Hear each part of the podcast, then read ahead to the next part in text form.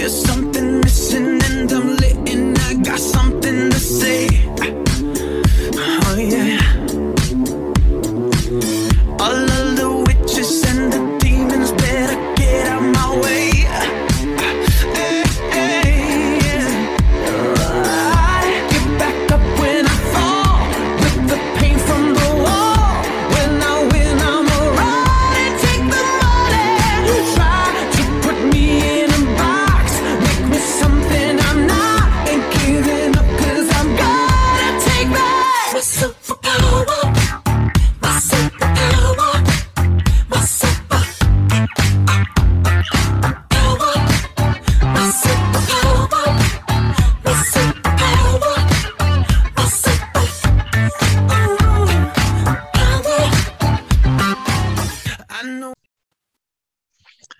Good evening. You're listening to Transpositive here on KBOO Community Radio.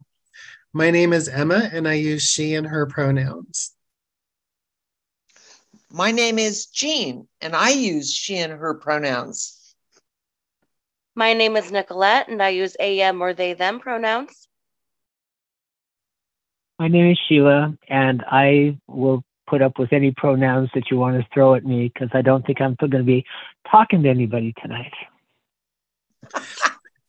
Tonight, we're going to be talking about transgender news, uh, current events that uh, touch on transgender non binary stories. And Nicolette is going to be leading us um, with some news stories, and then we're going to be providing commentary. So, Nicolette, would you like to get us started? What's going on in the news right now?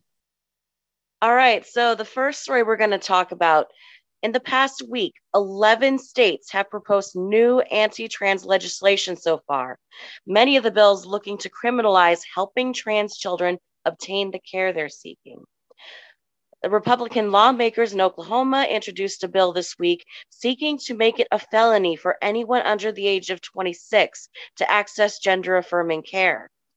Um, more than two dozen bills targeting transgender healthcare have been introduced in the 2023 state legislative sessions.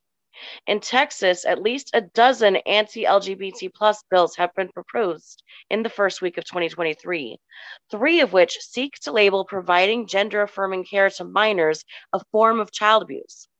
So, once again, transphobes are refusing to understand that gender dysphoria is torture, and forcing a child to go through gender dysphoria untreated is what's really child abuse.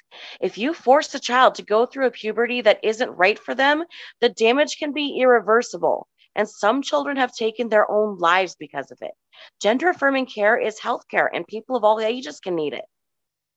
Well, I think the most uh, incredibly egregious and amazing, you know, fantastical uh, approach comes out of the state of Oklahoma, where um, the the proposal there in their legislature is to, I mean, make it a felony criminal offense to provide or seek um, care prior to the age of 26. 26. Yeah, I mean, this is, I mean, nobody has an age of majority for any of this kind of stuff in that in that range. And I think it is illustrative of certainly the most, you know, um, far-reaching, uh, most extreme um, approach of anything that we've seen yet. But I think it bodes towards um, the the coming year or years of posturing by the the Republican Party. And this is uh, just another example of how this legislation is going to be incredibly detrimental to uh, the transgender non binary community. Now, of course, we were expecting a backlash. I mean, I think we were all expecting a backlash. And it doesn't surprise me that as part of the backlash, the right is going to try to introduce something new. I mean, they want to, they always want to kind of put a twist on whatever they're doing to like just kind of make it more evil than it already was. Um, you know, and th- that's because the right like doesn't really understand how to do anything except for to mimic. And uh, the only thing that they can add to it is just a little bit of hatred and a little bit of fascism. So obviously, just like Jane was saying, um, you know, an adult, uh, what when they are 18 years of age, they are capable of making their own decision uh, regarding their health care. Uh, there is no state in the country where, as Jane was saying, the age is 26. And if a state changes the age by which someone can choose to make decisions about their health um, above the age at which a person is defined as an adult, they're basically going to upend the entire US Constitution because they're going to set a precedent that uh, will require every other state in the country to decide what age someone is able to consent to make decisions about their health care.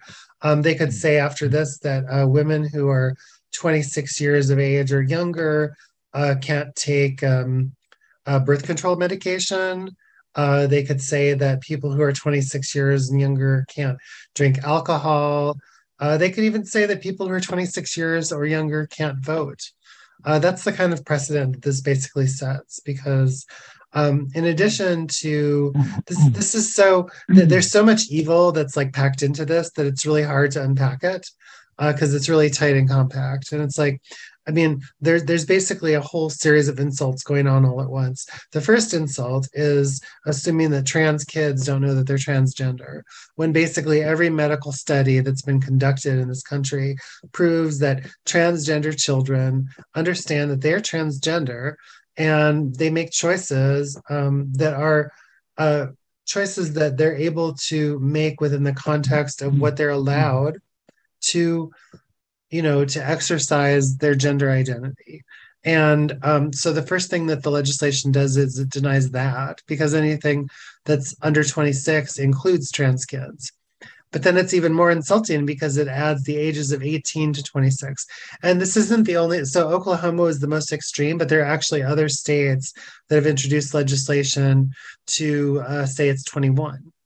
And basically, they're going on this theory. Their theory is that uh, people don't really know what they want you know that adults don't really know what they want and that um, you know they, they can't really decide like your they're, they're, they're doing a the idea that oh your brain isn't really fully formed until you're at least 26 years old. You can't really make a decision until you're 26 and um, you know this is this is just so it's it's it's extreme. It obviously is unconstitutional. Um, if it were passed, it would not survive a Supreme Court challenge. Even the Supreme Court that we have in this country, which is the most regressive, reactionary, right wing conservative Supreme Court that this country has seen in 100 years, it wouldn't even pass the muster with that court. Sheila, what are your thoughts? Well, here's here's the approach that I take. First of all, it's the their fears are based upon a false narrative. And a false narrative is one that says that we are saying things that we are not saying. And the false narrative goes like this to recognize the legitimacy of transition, really, at any age group, is to say that sex is not irrevocably assigned at birth. Problem if sex was irrevocably assigned at birth, let alone if God Himself had ordained that, then we would have to explain intersex conditions, which are part of nature, including Klinefelter syndrome, which is double X XY chromosome match, okay, or Turner syndrome, which is X0. So basically, there, the person has one X chromosome and no Y chromosome. It would also have to explain androgen insensitivity syndrome, where the body produces testosterone but cannot read it and therefore goes into the default mechanism and creates a phenotypical female. So this automatically implies that the binary category that they put forward is in point of fact not scientific. So that takes away that aspect of it. So then we say, then who are transgender people? They're not all intersex. But the minute that we break down the initial binary, then all of a sudden we have to say, well, if nature can do that at the level of pure chromosome abnormalities, what are the chances that in the complex development of a human brain, there could be some some tipping of whatever we think of? If we could prove that male and female brains are different is it possible that in a hormonal environment uh, of, of a mother um, that the, the child is in a sense attached in the most intimate way possible to another sexed individual. So at least in the case of someone going from m to f the idea that you can be bathed, bathed in an estrogenic environment and then that that's not that your tiny little testes are going to be able to produce enough testosterone that it's going to overwhelm that is at least a problematic question. So when what does that tell us about the narrative? The narrative is actually has nothing to do with the clinical aspect of being transgender.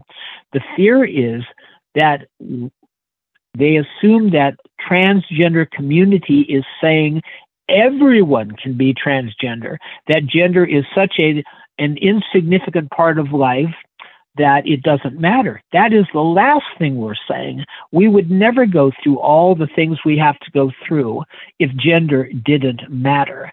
And if we presume that everybody was transgender, then we'd also have to assume that other people are that either we are faking it when we say we're in profound distress, which we are not saying, we always report profound distress, or we're presuming that everybody kind of wants to be transgender, but is somehow successfully repressing it. What's wrong with us that we can't do so? Now, if they go the other way and they say, uh, it's it's it's something that you learn. The reason that we can't have uh, any recognition in schools of transgender children is that everybody will secretly jump aboard the bandwagon. And I say, does that really meet your own experience if you are heterosexual and non um, and you're cisgender? Are, do you really, did you ever doubt? And if they say yes, then we say, well, then in point of fact, then it's clear that there really is a, a, a fluff zone there, and people should be given some ability to walk on either side of that line because the differentiation is not as extreme as you make it. If they go the other way and they say, no, it's very, very extreme, I say, well, then you don't need to worry about catching this disease, do you? Because it's not going to happen to you. And your own experience and your own rejection of this concept is proof that it's not going to just catch on. So that means when Drag Queen Story Hour happens, don't worry that it's going to make every kid that goes there want to sit there and dress up like a girl the next day. It's not going to happen. And the but reason it's going to, because, but what it's going to do is it's going to help people who are queer and who are looking for that role model. When I was when I was 6 years old, I mean I knew that I was transgender when I was 5 years old. When I was 6 years Mm-hmm. old, I saw a transgender woman on television in 1976 and that changed my life because I saw someone who was transgender and I understood that that's what I was when I saw that. And that's the same thing that will happen to that kid who goes to drag queen story time and sees someone who's queer and they well, know that young, they're queer. you're, yo- you're younger than I am. I had to settle for Bugs Bunny in a dress. So I remember that. Yeah. Bugs Bunny was pretty hot, honestly. Anyways. So the point Yeah. is that they don't have a leg to stand on, but we still have to deal with their anxiety. And so what what why are they so incensed about this? Particularly since I don't think there's a whole lot of I think that we're probably fairly evenly spaced through the population, but certainly it helps to be in a trans friendly environment to not have to hide it as your deepest, darkest secret, even from your parents.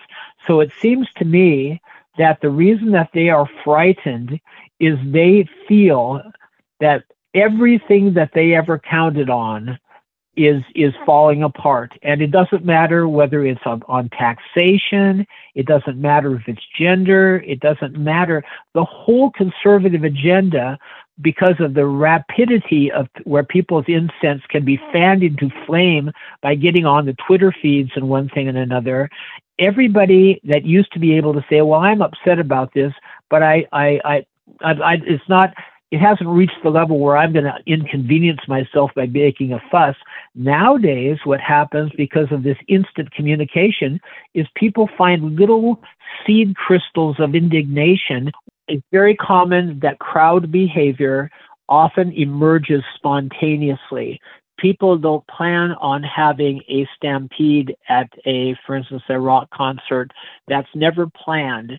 What happens is that granted a sufficient proximity and a sufficient stimulus, crowd behavior does not act in a rational fashion. And what the anti-trans movement is, is slow motion stampede trying to run us over. There's free floating anxiety all through our culture right now.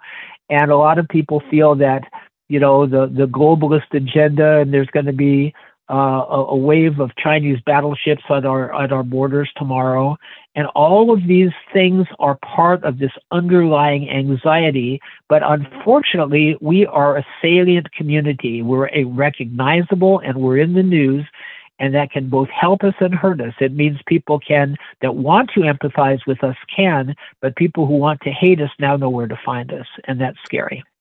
Let's go through a breakdown real quick of maybe a few of the states, um, especially the ones that are the most extreme. Uh, Texas has really kind of gone off the deep end, and you know it's just it's interesting because Texas actually has a lot of transgender people. Texas has a lot of liberals and it's just that unfortunately they're being outnumbered by these incredibly reactionary conservatives who like are even more extreme than in other parts of the country. Um, so some of the things that texas has slated are they want to uh, block uh, hormone treatment puberty blocking medication. Um, they actually want to do this for minors. They also want to block hormone treatment for adults um, they want to uh, ban gender affirming treatment, including surgeries. Um, they want to make it a second degree felony. They want to label uh, prescription puberty blockers and hormone therapy as child abuse. Um, so they have they have 10 anti-transgender bills. Um, a lot of these they filed on January 1st. So uh, can anybody hear the word political hay?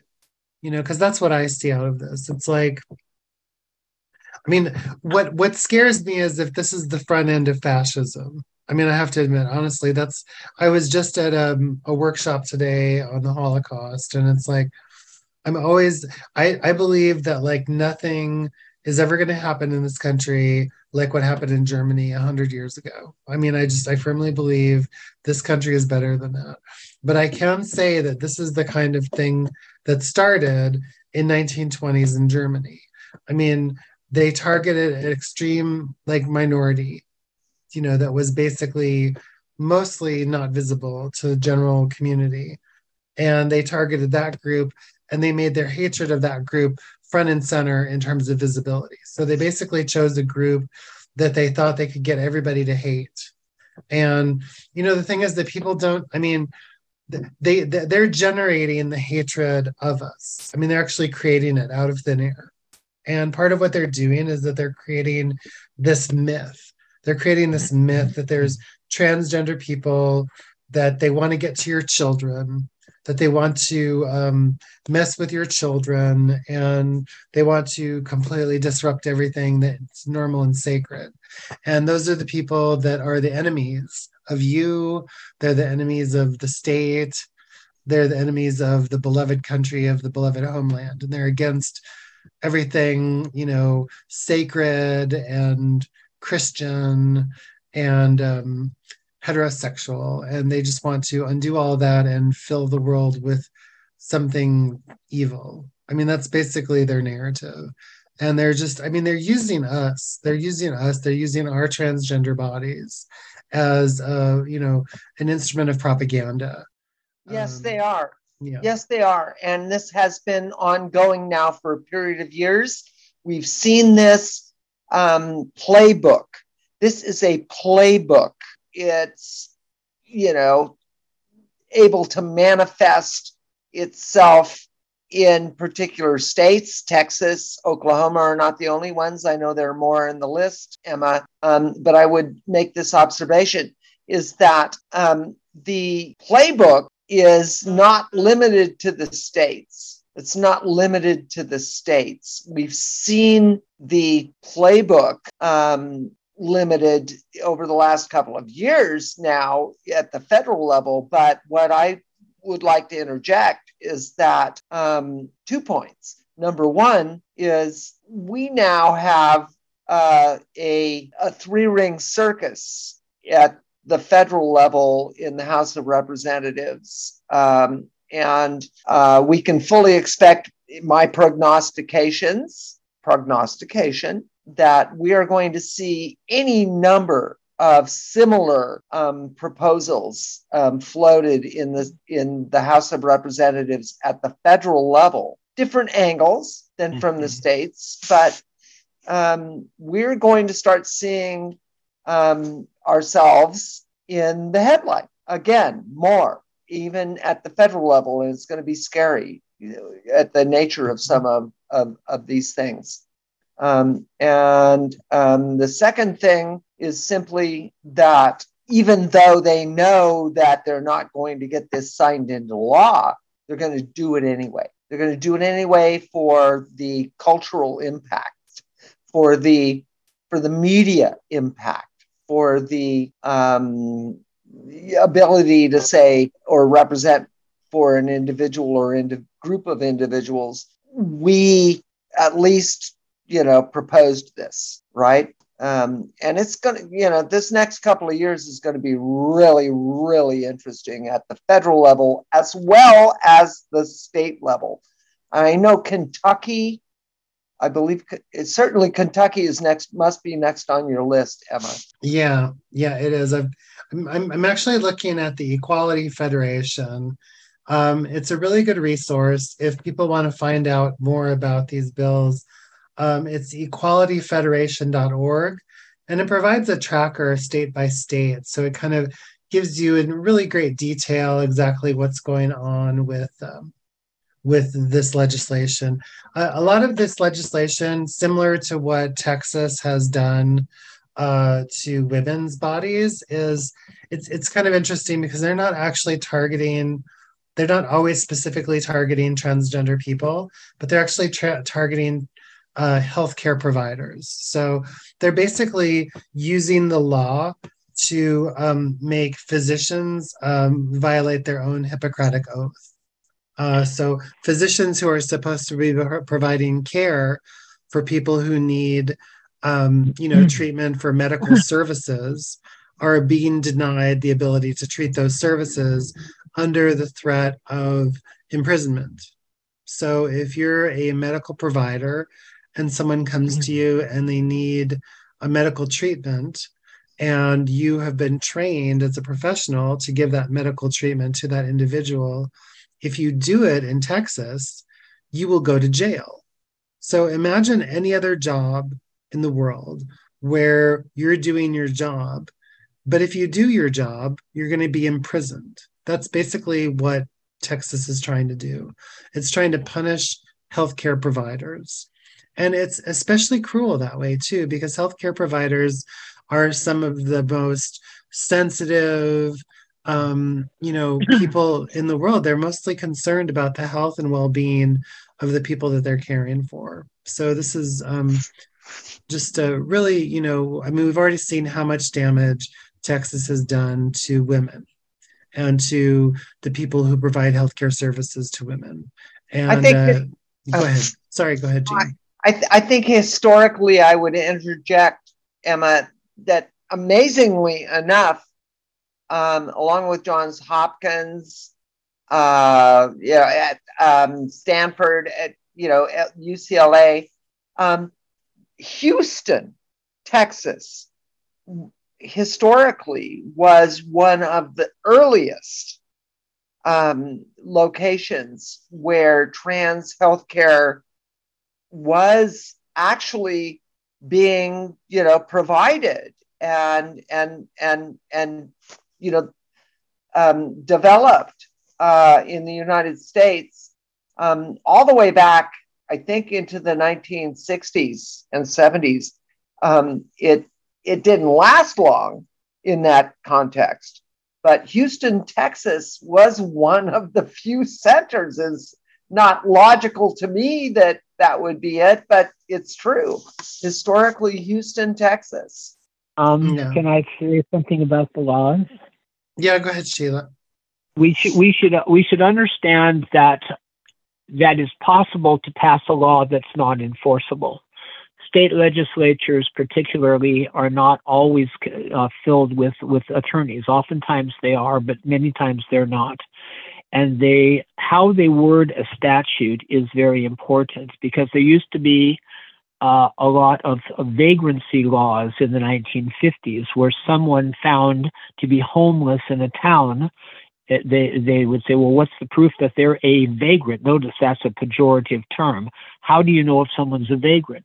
They say, well, are they gainfully employed? Do they have property in the community? If they don't have that, then we label them a vagrant, and then we can arrest them or run them out of town or we do whatever we have to do. So there's there's precedence for for passing laws like that, and the way they were struck down was they a thing called the void for vagueness doctrine, which said that the the categories, the the evidence that you would have to bring forward to convict someone were either so indefinite that they could not be applied uniformly, and therefore you were bound to have discriminatory and arbitrary enforcement. And so because of that, the law was held to be completely void and non-enforceable. But that means litigation and litigation is expensive. And so what happens is that uh, if they if they choose to pass laws that have massive overreach, they only increase the odds of it being ruled as non not something that they can can actually enforce. But meanwhile, we're very inconvenienced in the process. But therefore, we have to ask ourselves, well, why are they doing this? Why are they using the law which is not the proper arena to solve a social problem. Why are they doing this? Once again, it's that sense of panic, and it's based upon a misunderstanding of what law can do and what it cannot do. And not to convince somebody by natural argument. For instance, here's here's something you just brought up. If the standard of care for a transgender individual, according to the American Psychiatric Association and or the pediatric uh, uh, standards for pediatricians um, say that you should act in a certain way, such as prescribing hormone blockers, and you don't do it, now you are guilty of malpractice, which is a civil matter.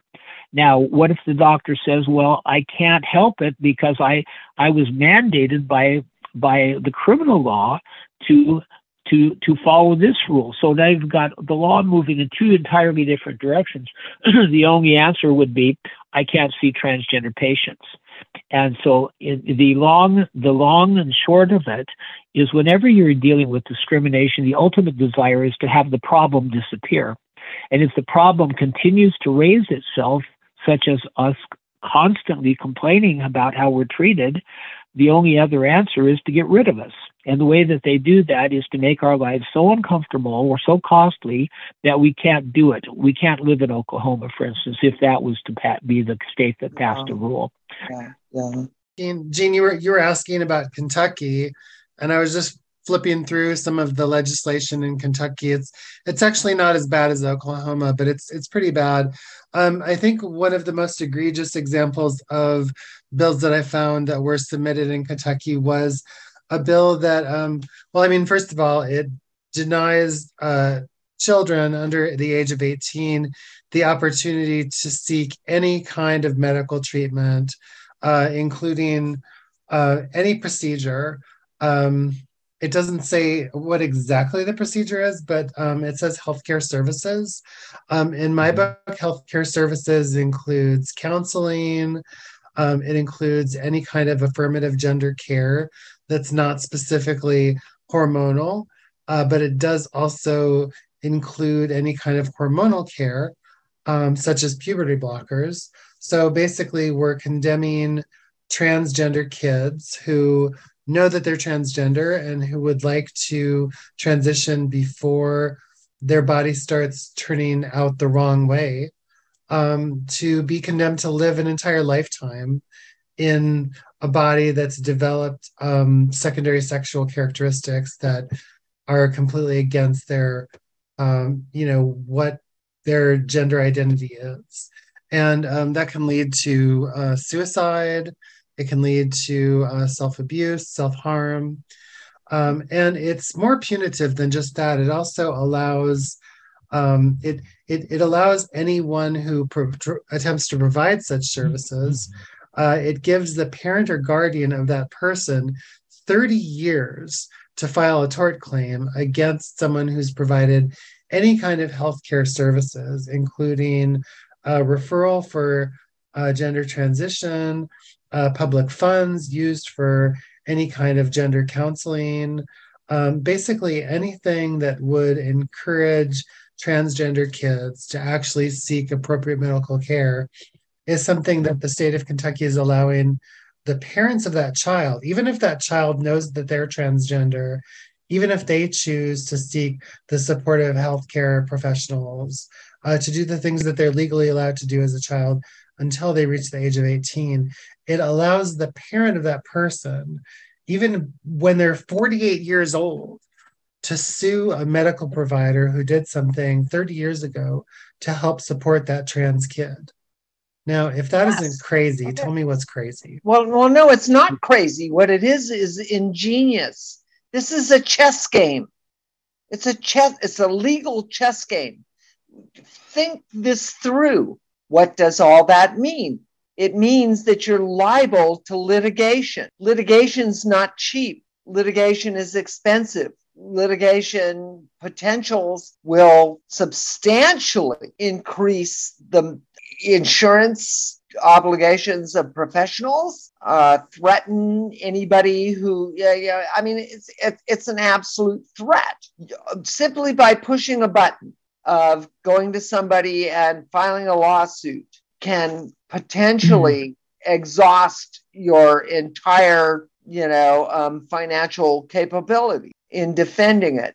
And when it's done, it's not over. It's, you know, it can be appealed and it can go on and on and on. Same thing with some of these criminal things that are that we've been talking about being proposed in and even implemented in some states. And and and the whole end game of this chess game of, of not only exhausting um, the capabilities of an already subjugated, you know, subculture, which is us, um, you know, financially, you know, energetically, everything, um, is to eventually progress many of these cases, which would only be appealed from either side, going up to guess what? Guess what? A Supreme Court, which so many of us were screaming about years ago with the presidential election. I, you know, it's like, I'm sorry, I have to call this out.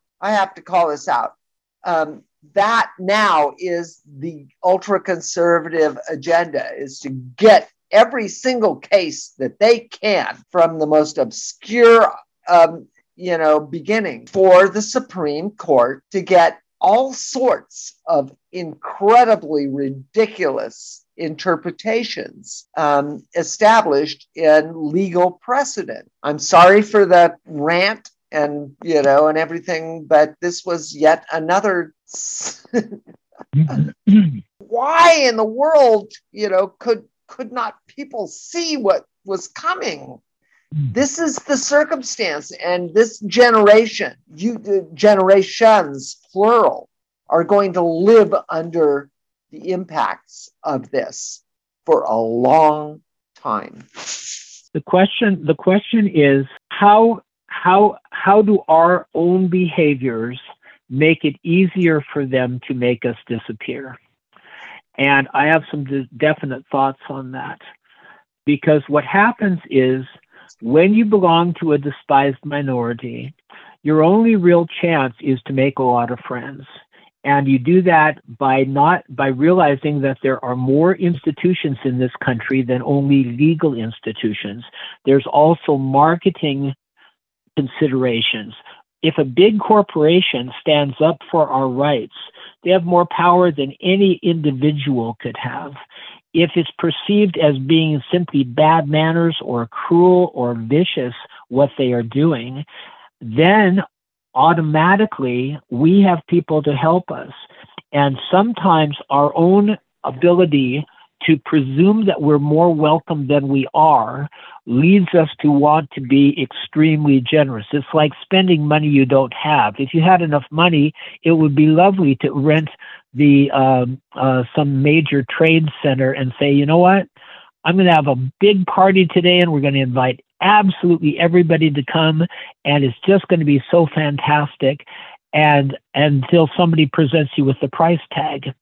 And so, what I think is that we have to be very cunning as a community. We have to realize our actual position. We have to realize where we need to make friends. We need to hardwire into professional standards that there's a standard of care you have to meet when you're dealing with transgender people, and therefore transgender people have to be diagnosable. If everybody and anybody can can be as free as they want to be on gender topics. The danger is that it will no longer be a diagnosable condition. And if it's not diagnosable, then the medical people can't be there at our backs. And they have a lot of power just by virtue of their expertise. And so, what we have to realize is, despite our desire to be generous, we have to realize that we are at threat. And we should never underestimate that when when they are putting these things forward, they're saying we're really trying to be friends with transgender people. We're trying to prevent you from mutilating yourself. We're trying to prevent uh, parents from mutilating their children and being guilty of child abuse, and we're trying to save non-transgender kids by for, from being unnecessarily confused about their own gender. So we're actually massively benevolent. We're trying to save you from yourself, and that is the that is the veneer that they put forward. But then the law itself is malicious on its face. It's clearly designed to make transgender people disappear or move away. And that is exactly how the Nazis began. They didn't start with concentration camps. They started with the Nuremberg laws that said all the things you could not do if you were Jewish. You couldn't you couldn't run this type of business. You couldn't be a, professional. You couldn't be a doctor. They took care of all the things that were more uh, any place where, where Jewish people were succeeding, they said we've got to dry this up. They're taking a job from a good German, and this is what this is what we're up against. And we should never have any illusions about that. We should be aware that this is how far they want to go with this thing. It wouldn't have been already. These laws would everyone would be embarrassed to bring forth laws like this if they weren't serious. So they are serious, and we have to be serious. And we have to say, we have to make friends where we can, and we have to be very careful about our own behavior and our own wish list. Uh, for instance, I'm in favor of Drag Queen Story Hour, but that is just an invitation for them to say you're trying to indoctrinate our kids, forgetting that the library is sponsoring it and it's completely with the consent of the parents and they completely wash that away. and They don't have problems that, that everybody that goes to sit on Santa's lap is going to want to come home and say, "Mom, I was going to be an engineer, but now I want to be Santa Claus. I want to I want to grow a big white beard." They don't understand that you can have entertainment without necessarily implying gender variability. But if there is gender variability, is that really the worst thing in the world? The, the thought is that that itself is threatening to psychosocial health and say, well, is is it better to have your little boy running around with a gun and planning on on on on uh, killing people? I mean, is that we just had an instance the other day where a six year old kid shot his own teacher, and the word is that this was done deliberately. Is that a healthier thing than going to drag queen story hour? I don't think so. so, hey Sheila, I'd, I'd like anyway. to. I'd, I'd like to get into some of the details of this Oklahoma bill because I'm I'm just I'm looking up again on, on Bill Tracker for it's it's a great resource if you um, want to learn more about these. Um, it's Bill Tracker. It's with the Equality Foundation, and this this bill in Oklahoma is just really crazy. I mean, it's totally a Nazi bill. I just don't know what else to say about it. It's a complete Nazi bill. So the first thing about the bill is that it says that any physician uh, or healthcare professional. So we're not just talking about um, we're not just talking about medical doctors. We're also talking about any healthcare professional. We could be talking about a nurse. We could be talking about a nurse's aide. We could be talking about um, a counselor. Uh, we could talk, be talking about an MSW social worker, um, because uh, you know, or we could even, you know, I mean, and also we could be talking about yes, uh, there, yeah. So uh, basically, any any person who provides any kind of medical care in any sense uh, for someone who has not reached 21 years of age in the state of Oklahoma. 26? Sub- no, is it not uh, 26? Well, there's several bills. This is the one I'm oh, looking at right okay, now is okay. 21. I think 26 is actually a different state. I'm not sure. But okay. um, in Oklahoma, anyone who is uh, uh, provides medical services to someone who's younger than 21 years old, so anyone between the ages of 18 and 21, shall be subject to a $100,000 fine um, and or 10 years imprisonment for providing services. And let me list you some of the services that you could go to prison for 10 years for doing. Hair reconstruction, uh, you could go to prison for providing liposuction, for providing um, any kind of voice surgery. Uh, you could go to prison for providing facial feminization surgery. You could go to prison for 10 years for providing lipofilling. So these are common medical procedures that many women have already. I mean, including women, including younger women. These are these are medical procedures that women already have routinely. And apparently now in Oklahoma, if this bill passes, then you could go to prison for 10 years and be fined $100,000 mm-hmm. for doing this for a transgender person. Well, the good news is it's so overbroad and it's so it's so lacking any there's also such a thing as does does the state have an interest a compelling state interest to regulate let's say that the that the the state passed a law that said if you don't wear your underwear on your head you're going to be guilty of a felony and you say, well, is there any compelling or even rational basis test, the very lowest thing? Is there any is there any rational basis to say you should wear your underwear on your head? And they'd say, um, the, of course, there are some Republicans that might already be doing that. hey, Sheila, I want to make sure we get to. Uh, Nicolette did a lot of research, and Nic- Nicolette, why don't we get to your other two stories just so we make sure we get those covered? Yeah, there's That's at fine. least one there's at least one other one I really want to talk about. Um, so on January 3rd, Missouri inmate Amber McLaughlin became the first openly transgender woman to be executed in the US. McLaughlin, who was 49, was convicted of stalking and killing a former girlfriend. McLaughlin stated before she died that she was sorry for what she did and that she was a loving and caring person. McLaughlin's clemency petition cited that she had serious mental health issues stemming from childhood trauma, and there was mention of her diagnosis of gender dysphoria, but it was not the main focus of the clemency request. Um, I would like to discuss potential implications and outcomes of this. One of the concerns I have is there have been many cases of similar crimes where the prisoner was sentenced to a certain amount of time in prison or even life in prison but not death, especially when they expressed remorse like McLaughlin did. And I'm just wondering why this trans woman was executed for something that many cis men and women aren't. And I'm not defending McLaughlin's crime because what she did was awful, but I'm just wondering if the punishment for such crimes in our legal system isn't equal.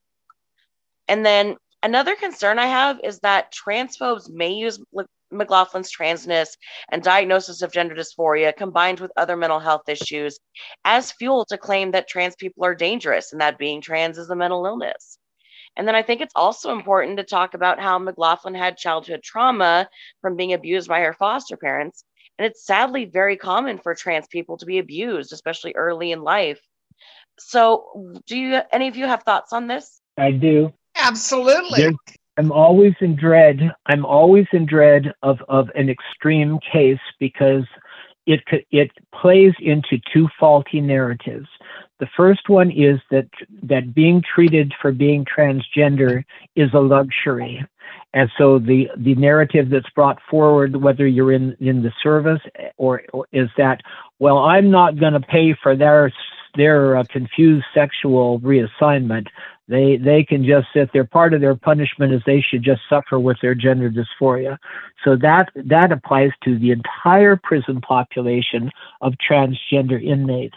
The second one is to say, see, transgender people are just as dangerous as we said they are, because now we have an example of someone who actually committed a crime, even though it was very very much in their younger life and prior to any gender reassignment. So the danger is that immediately whatever happens to one of us is, is attributed to all of us. And that always makes me scared. On the other hand, being transgender is not something that we should use to say we have to be treated so differently that we should not be punished for our crimes. But I am against the death penalty. And I don't believe that the person that someone might be 20 years after uh, doing something bad is necessarily the same person who did the crime. And because it takes so long to work through all the hurdles with the death penalty right now, I think that has brought forward that it is true that people are not the same person. And somebody that has been completely rehabilitated and is is somebody who should not be put to death.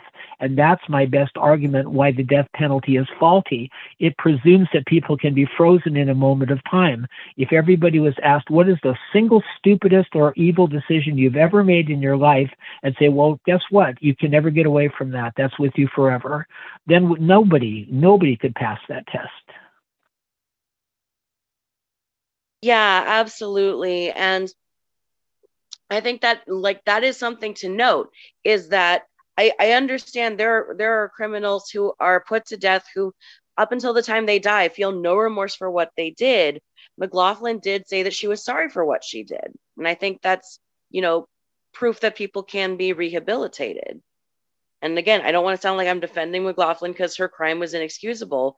It's just I do think that the fact that she feels remorse for it should be taken into account. And I also agree with what you're saying that, you know, there's going to be a lot of transphobes who are all like, oh, trans people are dangerous because look at what this one trans person did. Look at this crime this one trans person committed. Even though there are lots and lots of cases of cis people stalking and killing their ex partners, this isn't something unique to trans people in any way. So in fact, my... I would go so far as to defend our people. I'm surprised since they since the opposition would obviously like to dig up any possible case where we are the malefactor rather than the victim. The mere fact that there aren't very many re- reports proves that we are so much more often the victims of crime than the instigators of crime. That I think, as a community, our statistics should be fantastic in that area, with the single exception of sex work and po- possibly property crimes, because a lot of us are very poor. Amen. Amen. Yes. Yay, sister. Thank you. Um, so I'd like to say, I mean, I don't think that under any circumstances execution is um, an appropriate punishment. Um, there's always the possibility that when we perform an execution, we're executing an innocent person. Uh, there are many examples uh, of this in American history. Um, so she transitioned when she was uh, three years before her execution date. She transitioned when she was 46, um, after the crime had been committed and after she'd been sitting on death row for um, at least 10 years. Uh, we've done several shows with people who are incarcerated um, who are trying to deal with the legal challenges uh, around transition within uh, federal facilities. And um, I mean, for me, this is an issue about this person's rights um, while she's in a federal facility or a state facility to seek appropriate gender related care. Um, it doesn't have anything to do with her crime. Her crime is something that she has already been punished for. She's been murdered by the state. And so now there's nothing we can do about that. But um, So my concern is that she get the appropriate medical care, uh, which apparently she did get. Uh, your concern, Nicolette, is that she was um, uh, a victim of bias, which is entirely possible. Um, the uh, performance of uh, execution is a completely arbitrary act on the part of states. We know that people of color are much more likely to be executed than white people. And um, transgender people, uh, although there are very, I don't know of any other transgender people on death row right now, but transgender people we know are much more likely to also be victims of the criminal justice system. And so um, I'm sure that that played a role in choosing to execute her rather than choosing to let her have life without the possibility of parole. The thing that was interesting in in this case is that the jury deadlocked on the death penalty decision, and it was the judge who, according to that state's particular law, could, if it was an absolute split, could be the deciding vote and kicked it over. So that proves that even at the at the stage where the decision had been made, it was a highly controversial choice, but that nobody would dare to stand up for her and be able to say, we need to make an exception here. We need to grant clemency. I mean, if this was ever a case where clemency was indicated, it was here. And that's not just because we're being loyal to our own people.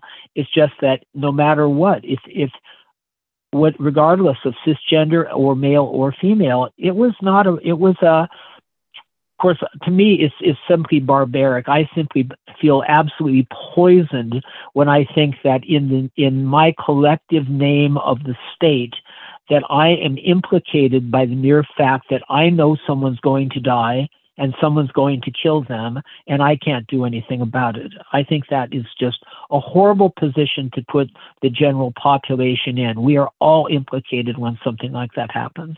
So we've only got five minutes left in the show. Um, I'm just wondering, Nicolette, if you'd like to maybe read us the last story just so we have a chance to hear about it. Uh, if we have time, we'll comment, and if not, maybe we'll just kind of close out the show. But could you share the last story that you prepared? So, final story I want to talk about. Um, also from last week, a federal judge ruled to uphold a West Virginia law banning trans girls from competing on girls' sports teams. And I know we've talked about this issue to death on this show, but once again, transphobes prove that their only real agenda is to prevent trans people from being safe because this judge claimed in his reasoning that allowing AMAB people to compete with AFAB people was violating the safe spaces of women. But what about the safe spaces for trans women? It has been shown time and time again that trans women are not safe in spaces for men. And it seems clear that transphobes like this judge don't want trans women to be safe anywhere. So, do we have any thoughts on that? I have one really big one on that. And that is that what happens is they never see it from the other side. Say, suppose you got your wish, and let us say that everyone who is trans was going to go to the assigned bathroom at birth because that's simply how it should be put assigned bathroom at birth when you got spanked on the behind automatically you knew which bathroom you'd be in for the rest of your life no matter what happened to you then all of the all of the people who have developed facial hair after going through transition from F to M would suddenly have to go in the ladies' room.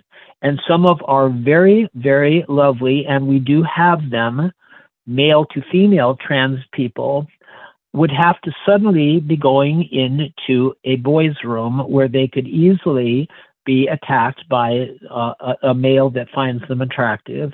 And the worst part is the sheer, if their desire is to preserve some sort of social binary that is arbitrary to begin with, that then this getting their wish would be the worst thing that could happen. Now there would be public disturbances, and there are people who are in the middle who are not immediately identifiable as male or female on a constant basis.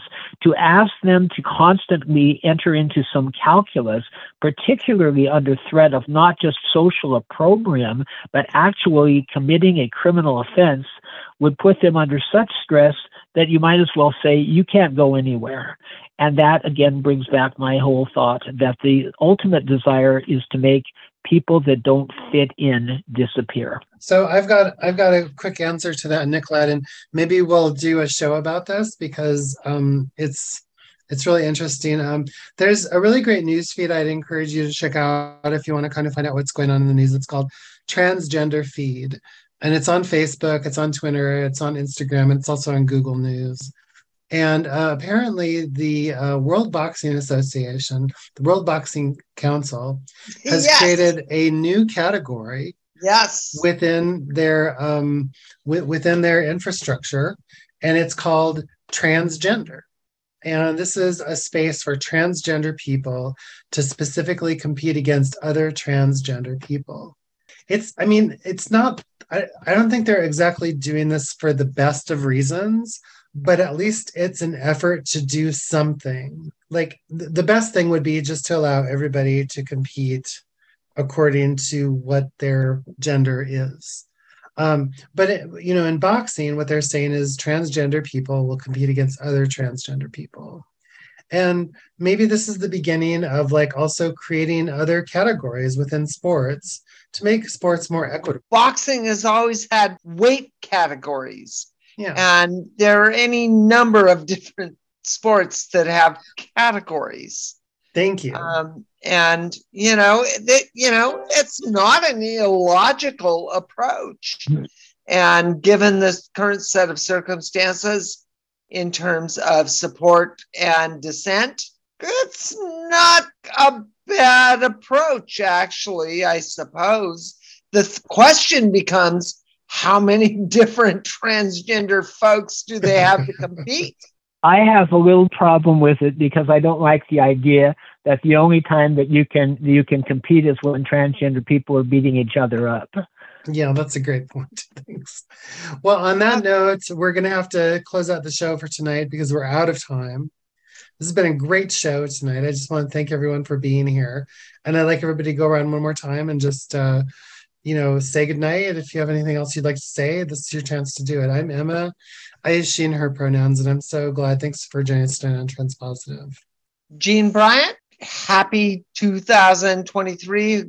Goodness knows, I hope it's better than 22. Uh, yeah, this is Nicolette. This has been a great show tonight, and I want to thank everyone here for this conversation. Have a good night. Hi, I'm Sheila, and I think the thing that I'd like to leave everybody with tonight is the idea that the the trans wars are only a subset of the culture wars that are raging all across America. And we are involved because it affects our very existence. But we should also be aware that we don't need to feel completely alone because the number of categories that people are willing to go to the barricades for have become so extensive at this point that we really are a country that really needs some healing. And I don't know quite how to make that happen, but that would make an excellent topic too. I think that we're good people and that we contribute a lot. And when people bond with us and see us, it makes it much more difficult to hate us or ask that we simply disappear. Great. Thank you. Have a good night. Bedroom surprise.